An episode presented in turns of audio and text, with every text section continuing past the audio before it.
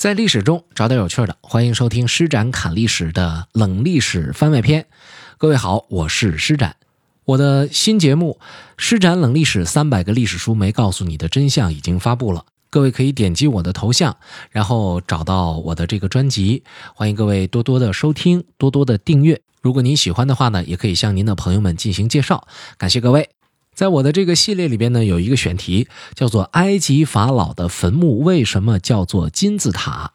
在这期节目播出之后呢，有一些朋友会找到我，提出一些关于金字塔的观点啊，他们会提出呢，金字塔是伪造的，等等等等，金字塔呢有很多未解之谜是外星人造的，等等等等，一系列的说法。其实这些说法呢是比较有意思的，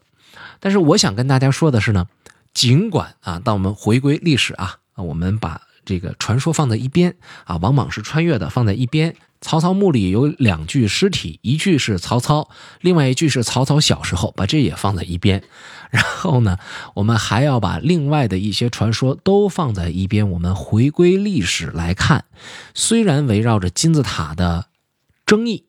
有特别特别的多，但是其实主流的学界对于金字塔的真实性是没有。疑问的，也就是说，无论您看到了多少关于金字塔建造时候的各种负面的言论，比如说金字塔看起来呢，距离今天。尽管有五千来年了，但是太新了。以及金字塔呢，其实是某些人为了某种目的而伪造的。甚至你还能够看到专家制作的纪录片，在里边呢会非常详细的向您介绍金字塔伪造的证据，以及推测的金字塔伪造出来的过程。但是我一定要告诉您来说，这些观点在学术界来说都属于非主流。就像我跟您说，其实我是秦始皇，我还没有死，我长生不老了。只要你给我打一千块钱，然后我把我的这个陵墓打开之后呢，把财宝献给国家，我给你一千万，一样，差不太多。意思是这样，但是会有很多人提出一个疑问，说为什么金字塔传说当中它修建的特别特别的完整，而且呢修建的十分的严谨，那个金字塔的石头和石头之间的那个缝啊，连一根刀片都塞不进去。嗯，这个其实是一种描述上的夸张。有可能有些地方确实刀片都塞不进去，但是如果您感兴趣，您可以上网上去搜一搜。现在国人出去旅游太多了，有很多人呢就听到了这种传说，也非常好信儿，就在金字塔那儿就试了一下，就甭说是一个刀片了。我看过这么一张图啊，就是一张卡片。就是银行卡那么宽的卡片都能够轻轻松松的塞进去，而且照片里边显示就是垂直照啊，还是有很大的余幅的。也就是说呢，就是某些说法，如果您没有了解到更多的资料，或者呢您到当地只是看到了有限的实景，您恐怕真的会被那些似是而非的观点所影响。回过头来来说，主流的观点是什么呢？越是能够感觉到金字塔造出来有多么的困难，我们就越可以反推回来去感叹，在大概五千年以前，古埃及人是有多么的智慧。他们当时的王朝是有多么的强盛，因为我们可以想见的是，在一个沙漠地区，如果要把石头从遥远的地方运过来，并且还要依照着建筑师们的理念将它很好的搭建完毕，这将是一个多么大的一个工程。由此可见到的是什么呢？古埃及建造金字塔的时候，它的行政机构已经非常的完善且庞大了。如果我们继续反推，并且把这个观点说得更具体一点的话，您就会发现，如果金字塔在当时被建造出来，那就说明一定有好几万名农夫被调动着。那么，指挥着、协调着这数万名农夫的机构，就一定有非常强大的执行能力和管理能力。而且，这好几万人的吃喝拉撒睡，带来的是什么呢？就是体现并告诉我们，今天的人们，古埃及王国它有着大量的食物的存储能力、生产能力以及调动能力，并且呢，我们再看一下设计师对这个古埃及的金字塔的这种设计，包括执行，我们就发现他们对数学、对建筑艺术，还有室内的装饰艺术都有着极高的造诣。当然，我们在说到这些的时候呢，有些朋友一定会疑问：这些我们都能够想得到，但是施展它是怎么发生的呢？古埃及是怎么做到的呢？这就要提到古埃及得天独厚的自然地理条件了。在我的《施展冷历史三百个历史书没告诉你的真相》的这专辑里边呢，那期古埃及法老的坟墓为什么要叫金字塔？这期节目里边呢，就曾经提到过这么一个很特别的现象，就是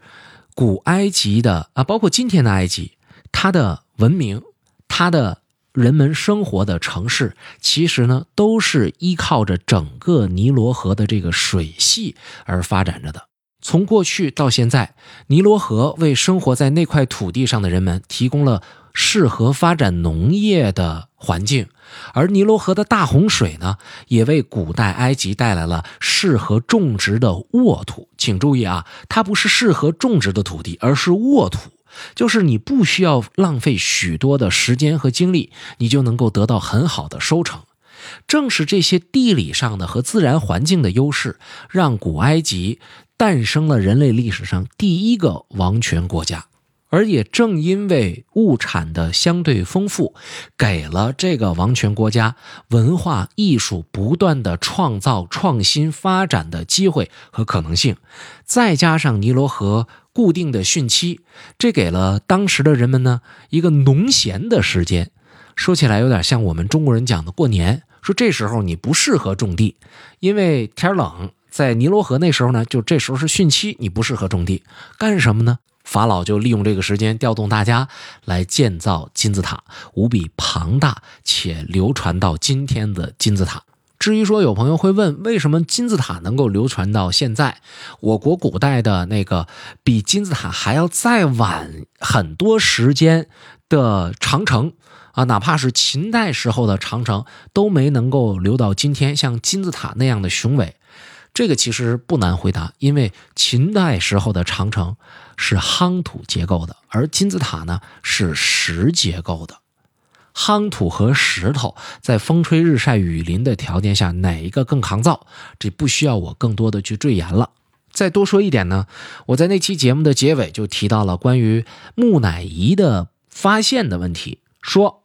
当时木乃伊在金字塔当中很少能找得到了，这是为什么呢？是因为有人盗墓，而木乃伊哪儿去了呢？我在那期节目当中也提得非常清楚，就被人拿来当药吃了。为什么会把木乃伊当药吃？具体咱就不多透露了，您可以去听一听《施展冷历史三百个历史书没告诉你的真相》里边的那期节目。但是今天要解决的问题就是拉美西斯二世等一系列的法老的木乃伊为什么没在金字塔里，而是在一些山洞当中、洞穴当中被人发现了呢？这是因为呢？古埃及的这种经济发展，它也不是一直非常好的。整个古埃及的历史当中，金字塔的建造只盛行了大概五百年左右。那五百年是古埃及的经济最好的五百年。在那以后，金字塔盖不起了。然后呢？法老们就把自己的坟呢修在了山里边啊，打造了这个帝王谷，就是在山里边抠个窟窿，谁也不知道是哪儿，反正我就把这木乃伊就存到里边去了。一个是省钱，第二个是隐秘，因为你看帝王家没有钱，普通老百姓家也没钱，穷到急眼的时候呢，他就得去盗墓去了。一盗墓，那你说那么大一个金字塔抠开了，把里边的这些木乃伊啊，还有金银财宝都偷出来，不是很正常的事情吗？但是各位，你想象一下，金字塔那么大，你先进去偷东西，谁不先偷金银财宝啊？谁能先去挖一个尸体去啊？对不对？所以呢，就肯定第一波到这个，第二波到那个，然后到后来实在没啥偷的了，才把那棺材抠开，把这法老的木乃伊给抠出来。可是呢，这边抠着法老的木乃伊，你这边挖着盗墓贼在这边做着这个事情，仍然有一些人在看着呀。其中就有想要守护法老陵墓，但是没有能力，最多就想干脆吧，我就守护一下法老的尸身的那些在古埃及很有权势的大祭司们。其中有一位就把拉美西斯二世的尸身就给偷出来了，趁着盗贼们还没抓到，就把这个尸身呢就放在了帝王谷当中。因为这个帝王谷呢，它也确实是很隐秘，这大祭司呢也只能说是我找一窟窿啊，把这这尸身放进去，所以呢，就一个窟窿里边就出现了好几位法老的木乃伊，这也是正常的，因为盗墓嘛，是吧？他把拉美西斯救出来了，一看旁边还有，那就顺手也救了吧，是不是？然后到这帝王谷一看啊，已经挖好的一个坑，反正你这坑已经有人了，我再把我们救出来这木乃伊一起扔里边去，这就行了。啊，这是这个事情的一个简单的这么一个面目。后来这个怎么被发现的呢？这是一个非常偶然的机会，被西方的探险家们。考古学家们就给发掘了，发掘之后呢，就觉得拉美西斯二世的这木乃伊呢，我们不能再给它放在埃及，我们得把它弄走。弄走怎么办呢？就干脆就弄到那些相对比较发达的地方，就是相对比较文明的那些地方吧。于是呢，拉美西斯二世的这个木乃伊呢，就想运到法国去。可是你运到法国，你你你怎么说呀？对吧？你进法国，你是不是得有一些说法啊？法国当时不允许运输没有护照的人或者是遗体。你听这个很奇怪啊，拉美西斯二世啊，拉美西斯二世这是木乃伊，但是你仔细算起来，它算是人的遗体。你要把它运到法国去，法国不接受这个怎么办？后来呢，就想到了一个我们今天好像根本就无法接受的这么一个理由。就是这考古团队给拉美西斯二世搞了一个护照。今天各位在网上能够找到这个护照的照片，照照片上这一个木乃伊的头像啊，那个那个干巴的那个样子，然后名字拉美西斯二世，国籍埃及，出生日期公元前一千三百零三年，然后他的职业是国王，而且是已故。哎，这就是护照，拿着这个护照，这木乃伊就能运到法国去了，这让我们感觉到特别的魔幻，是不是？但是很有意思的是什么呢？这就是历史。要不我怎么经常说历史比小说更精彩呢？其实关于金字塔的谜团啊，特别特别的多，啊，有的金字塔呢是被考古学家或者叫冒险家们发现的时候，呃，它已经空了，但是有的呢仍然还存在着，然后呢？因为金字塔距离今天实在是太久了，很多人呢想当然的认为这东西很可能是外星人建造的，或者其他的奇奇怪怪的各种说法，所以金字塔呢就显得非常的神秘。也有的人说呢，这么多年来一直凭着我们现代的科技，仍然没能够解开金字塔之谜题，这里边一定有一些说不明白的事儿。但是我还是想说，就是现代科技呢也是有局限的啊，也不一定就什么都能解决。而且呢，我还有一个特别小人的想法，这想法是什么呢？仿佛埃及也并不太希望这些未解之谜被破解开，因为一旦这些谜题被破解开之后，埃及也许就没有那么大的吸引力，也许就不那么神秘，能够吸引到全球每年有那么多的游客去观光、去游览、去消费了。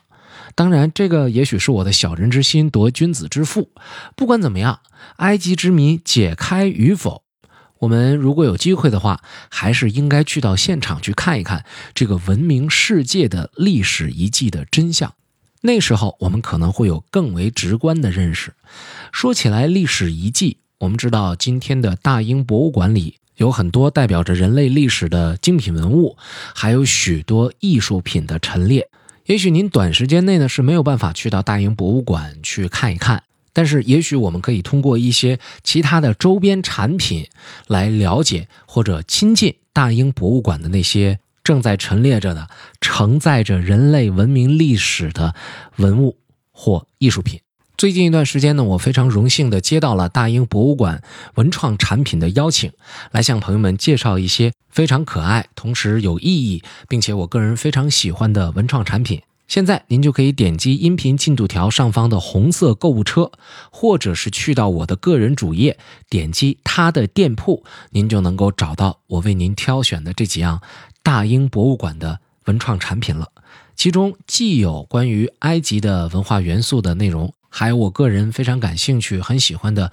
浮世绘元素的产品。另外呢，还有很漂亮的女孩子可以用到的很典雅的珐琅饰品。想看到它的方式，就是点击音频进度条上方的红色购物车，或者是去我的个人主页点击它的店铺，就可以看得到了。